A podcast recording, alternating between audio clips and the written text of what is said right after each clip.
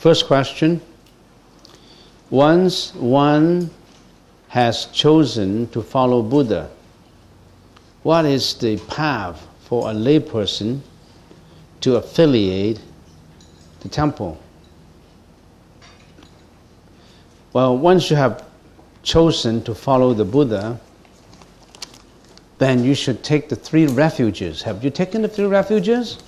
You take take refuge under the Buddha, the Dharma, and the Sangha.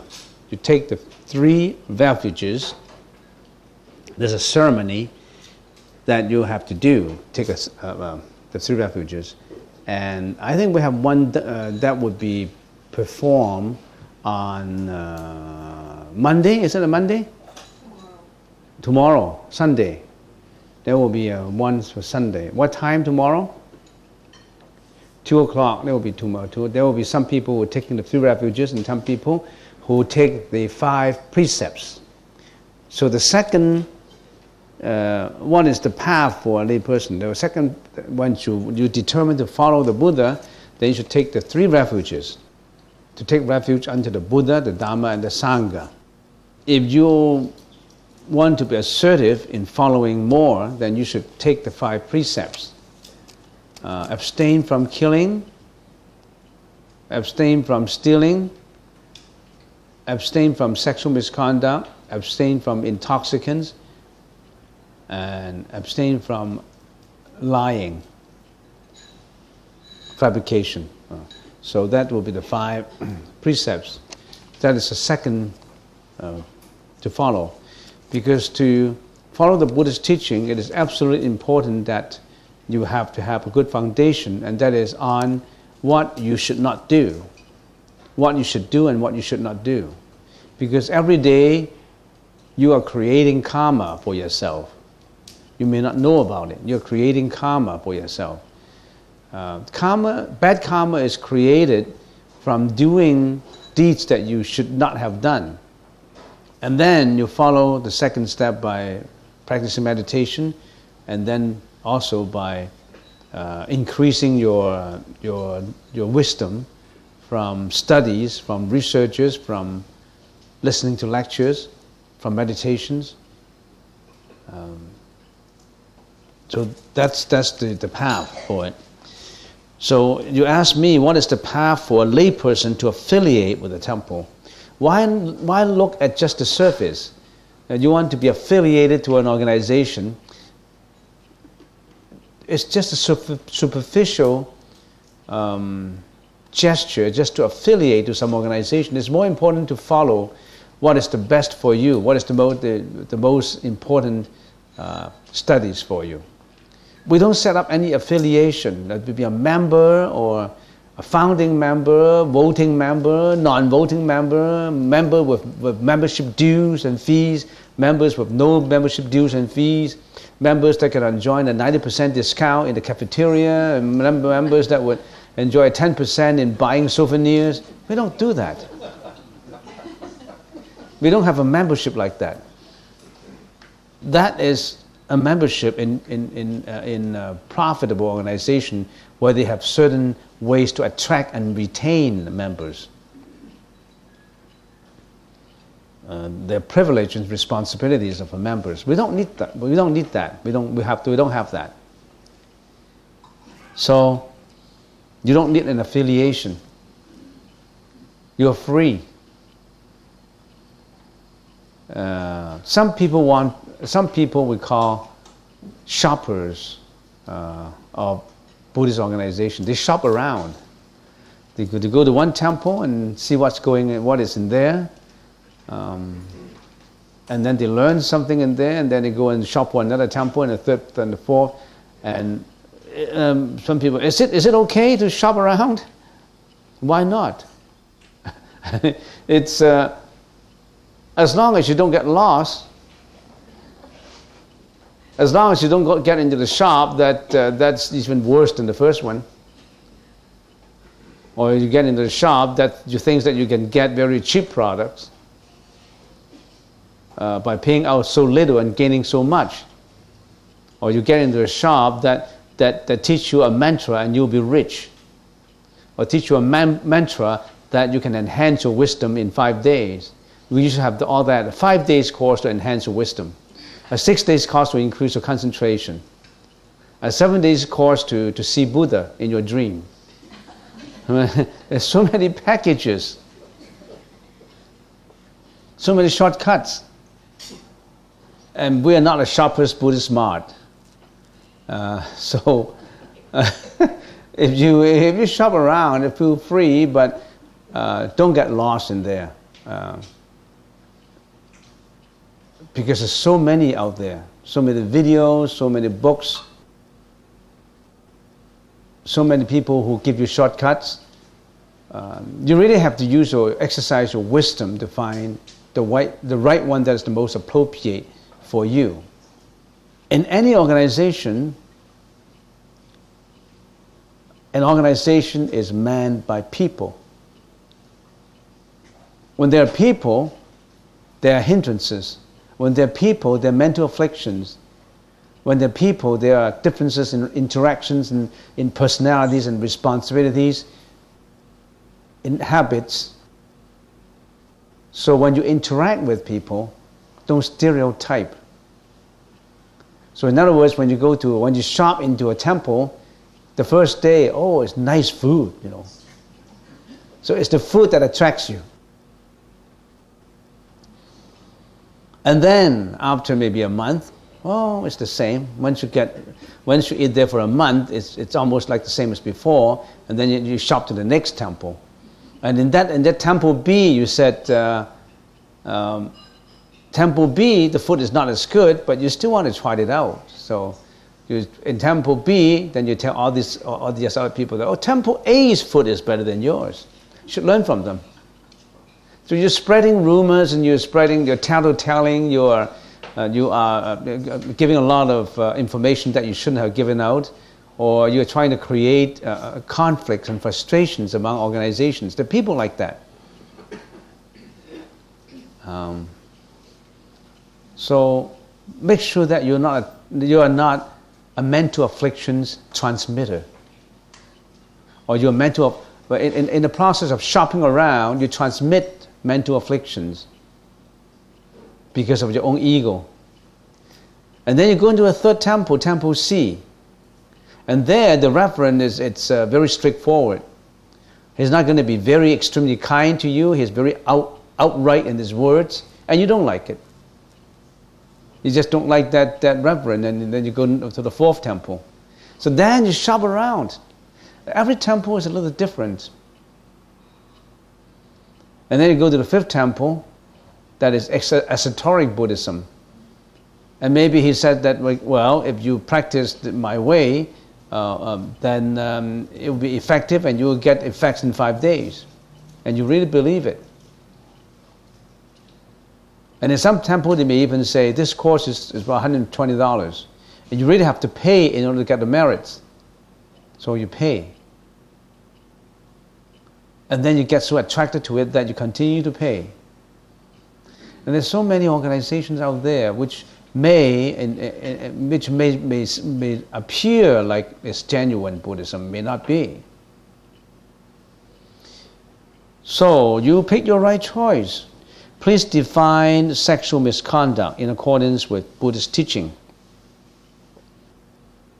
If you're a layman, sexual misconduct is defined as relationship that is not between husband and wife.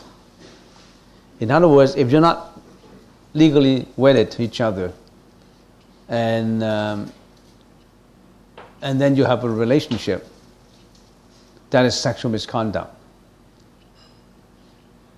But nowadays, in the in the common law, there's also uh, the definition that if if a man and a woman live together long enough, they become legally wedded. Uh, co, co, I don't know how I don't know how you call them. well, they live together, then they're husband and wife. They even claim the other's uh, estates uh, when, when one passes away. So, why don't we say it like that? If you, if uh, any relationship that is not husband and wife is a sexual misconduct. A one night stand is for sure sexual misconduct. Prostitution is for sure sexual misconduct. It does not matter the frequency. One is enough. One, then you have broken the precept. Now, if you have not taken the precept of abstaining from sexual misconduct, you say, I'm free, I haven't taken that precept, so I can do, I can do that because I haven't taken that precept. In conformity by nature. That means sexual misconduct is by nature wrong. So it does not matter what you have, whether you have you have performed the ceremony of observing or not of observing the, uh, the um, abstinence from sexual misconduct, whether or not you have, you have taken the vow or not, if you committed sexual misconduct, that conduct is by nature uh, devilish, is by nature wrong. Then you will suffer from consequences from it somehow in the future. Maybe not in this life, then your next life. Maybe in this life, we don't know. Surprisingly, that was proven by some, some literature I read before. I like to read uh, other book, books other than Buddhist books. And um, for people who like to mix relationship with different genders, um, there's a book by Walter Russell Walter Russell was um, a genius in the 1940s or 30s. Um, he, ha- he only had a primary education, but he's a self-learned architect, a world figure uh, skating champion, championship champion, and he's, he, he's a genius in many things, in being a writer, a philosopher, and he wrote in one of his writings that when that's when, when, when a man and a woman comes together in any relationship, if, if the intelligence level of one is higher than the other, so in other words, if one have an intelligence level of that and the other has an intelligence level of this, if they are together and perform that relationship, it's like a, water level equilibrium. It, it, it, it, it, it's try to, it tries to, to reach the same level. That means the one with a higher intelligence would, would, would come down, and then the, with the low intelligence would, would go up. And he had proofs and he had written a lot of literature about the subject. So um, the, the consequence is right there, the effect is, is right there. Anyone who perform numerous sexual misconduct will have a decrease in the wisdom level gradually. So a lot of consequences come up from sexual misconduct. So only for husband and wife, if you're a lay person. For monks and nuns, they celibate. I mean, they, they cut off from that kind of relationship.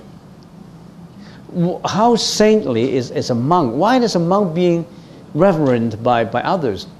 Why, in the, in, in, in especially in, in, in Southeast Asia, why do the lay persons kneel down and prostrate even to the monks and nuns? It's because of the sainthood. They abstain from this kind of conduct. They're celibate. The celibacy deserves the respect. So if you are not a true monk and you're receiving a, a, a reverent prostration from a layperson, you are, you are in effect uh, decreasing your good karma because you're not that monk. You're not the, the celibate monk. So, in other words, if you are if, if you if you're not a monk, you pretend to be a monk, and you're if you're receiving all these benefits as a monk do, actually you are really hurting yourself all the time. In, in Southeast Asia, they, they do that. In North America, it's not yet a custom. But in Southeast Asia, they prostrate to monks. So for the Sangha orders, they don't have that kind of conduct. Actually, you don't need that kind of conduct. It's a self induced um, urge. You don't require it. Because the karma has brought you here that you think you required it. It's not required. But if you all, if, but since, because uh, uh, we can classify the universe into three, into three strata, strata, strata, yes. The first level is the, the, the world of desire. The first level is world without desire. The third level is world without forms. Remember? We are living in the world of desires. In the world of desires, you had that desire before. You performed that kind of behavior before. You, in, you reincarnate back again into this world. You already have that kind of seeds in you that you, you, you mixed with that kind of conduct. You can get away with it unless you practice sainthood under the Buddhist teaching that you rejected that kind of desire. But if you are not a good practitioner working at stopping that kind of desire, if you're always building up, building up all that kind of desire, like a layman, a layman every day, what do they do every day? Every day they get exposed to the TV, to all kinds of information, uh, then when they see all this kind of information that will induce the performance of sexual misconduct, that would increase the sexual urge, if they see a lot of those things, automatically they have an urge for it. In other words, you're building up all these causes for the urge, finally you will perform it. So, many years ago, I heard uh, a few lectures from universities. Uh, some professors said that professors of humanities that the modern world is going to be destroyed by advance in mass communication, especially TVs and computers. You think computers help us, but at the same time, we, we, we, will be destroyed by them. They increase the speed and the storage of information, but they also give you information that you shouldn't have access to, particularly teenagers. I still remember when I was a teenager, and I was, when I was curious as a teenager, I had to go to, to, to theater house and cinemas to see, uh, uh um, to see uh, uh, movies, public movies, and they say restricted, uh, age under you know, parental guidance, all that kind of thing. You don't need those things anymore now. Because they don't need to go to cinemas. So it may be true that in the future, the world, like, like using a knife, a knife or a, a fire can be the master or bad servant. Mass communication, advance in technology and computers and all that, in telecommunications, help us. But it also, telecommunications pull people closer and closer because of storage and, and, and the speed. But again, it also pull people further and further apart. Why did I say that? Family members, they don't get closer and closer for dinners anymore. They, they go about all over the countries working and they just communicate by computers. They pull people further apart instead of pulling them together. They distant them. Don't you feel that? And advance in medicines and, and, and, and uh, uh, um, laboratories, is laboratory, yes, experiments, in, uh, um, increase um, the longevity of some people. But then there's an increase in sickness that we don't even identify. It. People died of younger age too, in some cases. So I don't know. Uh, uh, it's, uh, the world is getting very strange. Um, it's not a place to stay. We want to get out from here. This world is a world of suffering. It's not a place that we should stay in. We don't want to suffer anymore. And how do we get out? The Buddha told us methods to get out. Why did the Buddha get born into this world? Because of one reason. He wanted us to know about life and death. They want us to get out from life and death. Don't get mixed up with this world anymore. It's a world of suffering. How? This is just lesson one. You still have to come lesson two and three and four and five. So some people who've been here for a few years, they know already.